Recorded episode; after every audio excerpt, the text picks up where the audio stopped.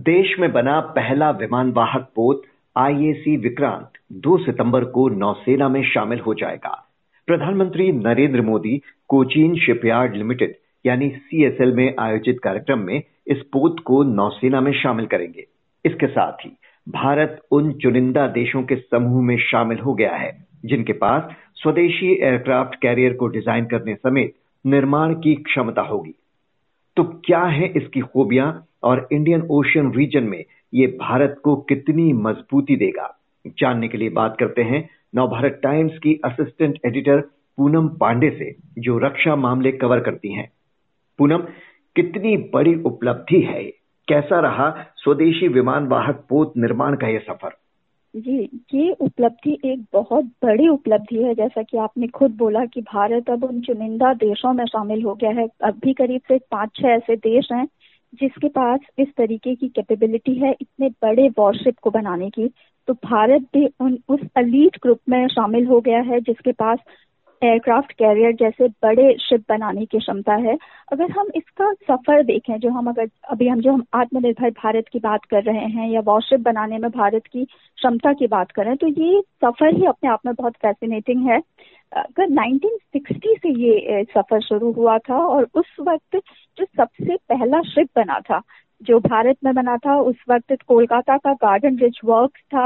1960 में उसने Indian navy को एक डिफेंस बोट हैंड ओवर की थी, जिसका नाम आईएनएस अजय उस समय रखा गया था। ये 120 टन की थी। और अब जब ये स्वदेशी aircraft carrier Vikrant Indian navy को मिल गया है और दो तो सितंबर को ये कमीशन होना है तो इसका वज़न चालीस हज़ार टन है। तो 120 टन की कैपेसिटी से जो ये सफ़र शुरू हुआ, वो अब आकर चालीस हज़ार टन तक पहुँच गया है। तो एक बहुत बड़ी छलांग भारत की है और भारत ने अगर देखें 1960 से अभी तक का ये सफ़र धीरे धीरे लेकिन बहुत ही मजबूती के साथ पूरा किया है। 1950-60 में उस समय भारत सरकार ने चार शिपयार्ड को एक्वायर किया था और उसके बाद इंडियन नेवी ने भी अपने अंडर एक ब्रांच शुरू की थी। करीब 1960 के समय शुरू की थी डायरेक्टरेट ऑफ़ नेवल कंस्ट्रक्शन और उसके बाद फिर नेवी में नेवल आर्किटेक्ट भर्ती होने शुरू हुए थे और नेवल आर्किटेक्ट का ये जिम्मा है कि वो वॉरशिप डिज़ाइन करेंगे नेवी के लिए कि किस तरीके की उन्हें वॉरशिप चाहिए, क्या उसमें खासियत होनी चाहिए। उसके बाद 1960 से ही आईआईटी खड़गपुर ने नेवी के नेवल आर्किटेक्ट को ट्रेनिंग देने शुरू की थी, जो धीरे धीरे फिर आईआईटी दिल्ली और कोची यूनिवर्सिटी में भी दी जाने लगे। तो कुछ वॉरशिप से 120 टन के एक नेवल डिफेंस बोर्ड से शुरू हुआ ये सफ़र। आज एयरक्राफ्ट कैरियर तक पहुँच गया है और भारत एक अलीट क्लब का हिस्सा हो गया है जिसके पास ये क्षमता है। जी आपने बताया कि 120 टन से चालीस हज़ार टन तक का सफ़र है। इसके अलावा इसकी खूबियों की बात करें आईएससी विक्रांत की तो कौन कौन सी और खूबियाँ हैं जो आप हमें बताना चाहेंगे इसके बारे में? जी मैं कुछ डेटा आपको बताना चाहती हूँ कि जिस हम्म। तरीके से ये आई कमीशन होने के बाद इसको आई कहा जाएगा। हम्म। जो ये स्वदेशी एयरक्राफ्ट कैरियर विक्रांत है इसमें इक्कीस हज़ार टन से ज़्यादा स्पेशल ग्रेड स्टील से ये बना हुआ है। और अगर हम सिर्फ़ डेटा देखें तो एक एयरक्राफ्ट कैरियर कम और एक पूरी टाउनशिप ज़्यादा लगता है। हम्म। करीब दो हज़ार छह सौ किलोमीटर से ज़्यादा इलेक्ट्रिक केबल इसमें इस्तेमाल की गई है। 150 किलोमीटर से ज़्यादा पाइपलाइन है। और इसमें पावर सप्लाई उतनी है जितनी की पूरी टाउनशिप के लिए लगती है और ओवरऑल पूरा ये 53 एकड़ में फैला हुआ है। और इसको बनाने में करीब बीस हज़ार करोड़ रुपए की लागत आई और इसे बनाने का काम शुरू किया था 2009 से, क्योंकि एयरक्राफ्ट कैरियर की जब हम बात कर रहे हैं तो एक तरीके से ये तैरता हुआ किले हम समझ सकते हैं, जिसे बनाने में बहुत लंबा वक्त लगता है, बहुत टेक्निक लगती है, बहुत कैपेबिलिटी के साथ बहुत एक्सपर्टीज चाहिए होती है। तो 2009 से इसका काम शुरू हुआ था और उसके बाद इसको पहली बार, अगस्त 2000 तेरह में ट्वेंटी थर्टीन में इसको लॉन्च किया गया था। लॉन्च करने का मतलब कि पहली बार इसको इसका ढांचा बनाकर इसको पानी में पहली बार लाए गए थे। और हम्म। इसमें सेवेंटी सिक्स परसेंट स्वदेशी सामान का इस्तेमाल हुआ है जो भी मटेरियल है उसका बहुत बड़ा हिस्सा स्वदेशी है। और इससे बीस से ज़्यादा एयरक्राफ्ट ऑपरेट कर किए जा सकते हैं इस एयरक्राफ्ट कैरियर से जिसमें फाइटर एयरक्राफ्ट है early warning helicopter anti submarine helicopter ये सारे इसमें से ऑपरेट किए जा सकते हैं और इसकी जो स्पीड है वो करीब ट्वेंटी एट नॉटिकल माइल्स है। तो एयरक्राफ्ट कैरियर जो स्वदेशी है ये इंडियन नेवी को ज़्यादा मजबूती देगा ज़्यादा ताकत देगा। जी आपने मजबूती और ताकत की बात की तो इस समय हिंद महासागर क्षेत्र में कई तरह की चुनौतियाँ हमारे सामने हैं। भारत की स्थिति इस रीजन में कितनी मज़बूत करेगा? जी अगर हम इस वक्त देखें तो करीब दो साल से एल पर ईस्टर्न लद्दाख में चीन के साथ तनाव चल रहा है और इंडियन ओशन रीजन में भी चीन जिस तरीके से अपना एक्सेशन दिखा रहा है, उसकी हरकतें जिस तरीके से इंडियन ओशन रीजन में बढ़ रही है या वो अपने और देशों के साथ जिस तरीके की वो एग्रेसिव रवैया दिखा रहा है तो वो एक तो बड़ी चुनौती भारत के लिए है ही। और चीन के पास अभी दो एयरक्राफ्ट कैरियर हैं और तीसरा उसका लॉन्च हो गया है, यानी पानी में वो चला गया है और जल्दी ही उसको तीसरा मिल जाएगा और चीन का जो पूरा प्लान है कि 2030 तक उसके पास चार या पाँच एयरक्राफ्ट कैरियर होंगे। तो भारत के लिए ये एयरक्राफ्ट कैरियर बहुत ज़रूरी था। दो एयरक्राफ्ट कैरियर होने के बाद भारत की ताकत बढ़ेगी इंडियन नेवी की ताकत बढ़ेगी, क्योंकि एयरक्राफ्ट कैरियर को हम इस नज़रिए से देख सकते हैं कि एक तरीके से एयर डिफेंस की जो ताकत है वो बढ़ेगी।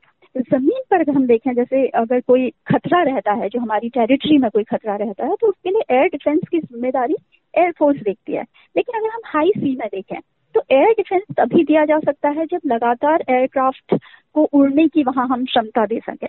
और वो एयरक्राफ्ट को लगातार मॉनिटरिंग की या लगातार फ्लाई करना तभी पॉसिबल हो पाता है जब हमारे पास एयरक्राफ्ट कैरियर है। तभी बिना रुकावट के हाई सी में एयर डिफेंस दिया जा सकता है। किसी भी फाइटर या किसी भी एयरक्राफ्ट के ज़रिए। और इसके, क्योंकि एक तरीके से हम इसको चलता फिरता बेस मान लें, जहाँ से एयरक्राफ्ट उड़ान भर सकते हैं, समंदर के बीच से कहीं भी वो उड़ान भर सकते हैं, कहीं भी वो उतर सकते हैं एयरक्राफ्ट कैरियर में। तो एयरक्राफ्ट कैरियर एक तरीके से जो एयरक्राफ्ट हैं, उनको प्रोटेक्टिव अम्ब्रेला देता है। दूसरे वॉरशिप के लिए, जहाँ हम देखें, अगर हम डिस्ट्रॉयर देखें फ्रिगेट देखें, जो वॉरशिप है, ये अपना ऑफेंसिव टास्क तब पूरा कर सकती हैं जब उन्हें लगातार एयर डिफेंस मिल रहा हो। दुश्मन कहीं उन पर हमला ना करे, उसकी नज़र एयरक्राफ्ट कैरियर के ज़रिए जो उड़ान भरेंगे एयरक्राफ्ट वो रखेंगे और दुश्मन के हमले से हमारे बाकी वॉरशिप को बचाएँगे, जो अपना टारगेट फिर पूरा कर सकते हैं। तो इसलिए एयरक्राफ्ट कैरियर बहुत अहम है। हाई सी में क्योंकि एयरफोर्स एयर डिफेंस नहीं दे सकता है। नेवी के पास जो भी एयरक्राफ्ट हैं वो तभी उड़ान भर पाएँगे हाई सी में जब उसके पास एयरक्राफ्ट कैरियर होगा। जी तो अभी हमारे पास क्या स्थिति है? क्योंकि देश का पहला aircraft carrier INS Vikrant decommission हो चुका है। उन्नीस सौ इकहत्तर के वॉर में बहुत अहम भूमिका निभाई थी इसने। अब कितने एयरक्राफ्ट कैरियर हैं हमारे पास? जी आईएनएस विक्रांत डी कमीशन होने के बाद से भारत के पास सिर्फ़ एक ही एयरक्राफ्ट कैरियर है आईएनएस विक्रमादित्य। और नेवी लगातार तीन एयरक्राफ्ट कैरियर ज़ोर देती रही है और उसकी वजह भी है क्योंकि अभी हम देखें जो हमारे, जो इकलौता एयरक्राफ्ट कैरियर है नेवी के पास आई एन एस विक्रमादित्य, वो करीब डेढ़ साल से अभी यूज़ उसका नहीं हो पा रहा है क्योंकि इतना बड़ा वॉरशिप है तो उसको मेंटेनेंस की ज़रूरत होती है और मेंटेनेंस में काफ़ी वक्त लगता है। तो कटिए डेढ़ साल से वो मेंटेनेंस में गया हुआ है। आई एन एस विक्रमादित्य, इकलौता एयरक्राफ्ट कैरियर अब जब विक्रांत शामिल हो जाएगा आई एन एस विक्रांत भी नेवी को मिल जाएगा तो नेवी के पास दो एयरक्राफ्ट कैरियर हो जाएँगे। तो तब ये होगा कि अगर एक एयरक्राफ्ट कैरियर मेंटेनेंस के लिए गया है तो उसके पास ऑपरेट करने के लिए दूसरा एयरक्राफ्ट कैरियर पे रहेगा। लेकिन नेवी बार बार इस पर ज़ोर देती रही है कि तीन एयरक्राफ्ट कैरियर की ज़रूरत है क्योंकि अगर हम देखें दो फ्रंट पे तभी ऑपरेट हो सकते हैं जब हमारे पास दो एयरक्राफ्ट कैरियर हों। और, और तीन एयरक्राफ्ट कैरियर होने से एक अगर मेंटेनेंस में जाएगा तो हर वक्त ऑपरेट होने के लिए दो एयरक्राफ्ट कैरियर इंडियन नेवी के पास मौजूद मौजूद रहेंगे। और इसीलिए नेवी बार बार अपना केस आगे बढ़ाती रही है हालाँकि इसको लेके कई चर्चाएँ भी चली है, सरकार के भीतर भी आर्म फोर्सेस के भीतर ही भी, जब सीडीएस का पद बना था तो सीडीएस की ये ज़िम्मेदारी थी कि वो प्रायोरिटी तय करेंगे किस सर्विस के लिए क्या ज़रूरत है और प्रायोरिटी उस सर्विस की अकेली नहीं। अगर रकम है और इससे खरीद करनी है, और तीनों सर्विस की जाएँगे, और उसमें प्रायोरिटी तय होगी कि अभी इन तीनों सर्विस में सबसे ज़रूरी क्या है। तो इंडियन नेवी जहाँ तीसरे एयरक्राफ्ट कैरियर की बात करती रही जो सिद्धेश थे, जनरल रावत, उनका ये मानना था, वो कई बार ये कह भी चुके थे कि तीसरे एयरक्राफ्ट कैरियर की ज़रूरत नहीं है। हालाँकि नेवी का अभी भी ये स्टैंड है कि उन्हें तीसरे एयरक्राफ्ट कैरियर जी तो नेवी ने तो अपनी ज़रूरत बताई है, लेकिन ये तय किया जाएगा कि उसकी कितनी ज़रूरत होगी आगे हमें, उसी हिसाब से तय होगा। हम पढ़ रहे थे अभी कि जो पहला देश का एयरक्राफ्ट कैरियर था, आईएनएस विक्रांत, उसके जो रिटायर्ड कर्मचारी हैं, उनको भी जो दो सितंबर को समारोह होना है, उसमें आमंत्रित किया गया है। तो दो सितंबर को किस तरह की सेरेमनी है? अभी तरीके का पूरा डिटेल कार्यक्रम दिया नहीं गया है। उसका क्रू तैयार है और लगातार इसकी तैयारियाँ चल रही हैं। पहले ये कार्यक्रम प्रधानमंत्री को इसमें जाना था। हालाँकि अब इन्होंने तारीख एक दिन आगे खिसका दी है क्योंकि वहाँ लगातार मौसम भी बदल रहा है। बहुत कुछ वहाँ के मौसम पर निर्भर करेगा। तो अभी की जो तारीख है दो। सितंबर की है। प्रधानमंत्री दिल्ली से वहाँ जाएँगे और एयरक्राफ्ट कैरी स्वदेशी जो हमारा पहला स्वदेशी एयरक्राफ्ट कैरियर है विक्रांत, उसको इंडियन नेवी में कमिश्निंग के रूह का हिस्सा बनेंगे, क्योंकि ये सिर्फ़ इंडियन नेवी के लिए ही ज़रूरी नहीं है। इंडियन नेवी के लिए इसलिए हाथ से तो ज़रूरी है कि इंडियन नेवी को दूसरा एयरक्राफ्ट कैरियर मिल जाएगा।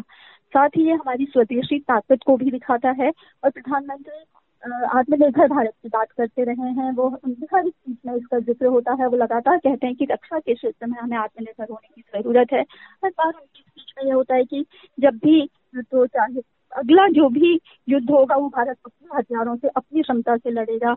आपको याद होगा कि ये पंद्रह अगस्त को लाल किले से जो प्रधानमंत्री ने स्पीच दी थी देश को घोषित हम्म। किया था उस वक्त भी उन्होंने ये कहा था कि हम कब तक दूसरों पर निर्भर रहेंगे पहाड़ की। हमें खुद की अपनी ताकत बढ़ानी है पर ये कदम जो I N S Vikramaditya commission होगा जो पहला स्वदेशी एयरक्राफ्ट कैरियर कि इस दिशा में बहुत बड़ा कदम है।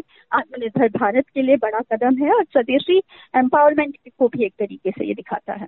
जी तो 2 सितंबर एक अहम दिन, जब देश में बना पहला विमान वाहक पोत आईएसी विक्रांत नौसेना में शामिल हो जाएगा। बहुत बहुत शुक्रिया आपका पूनम।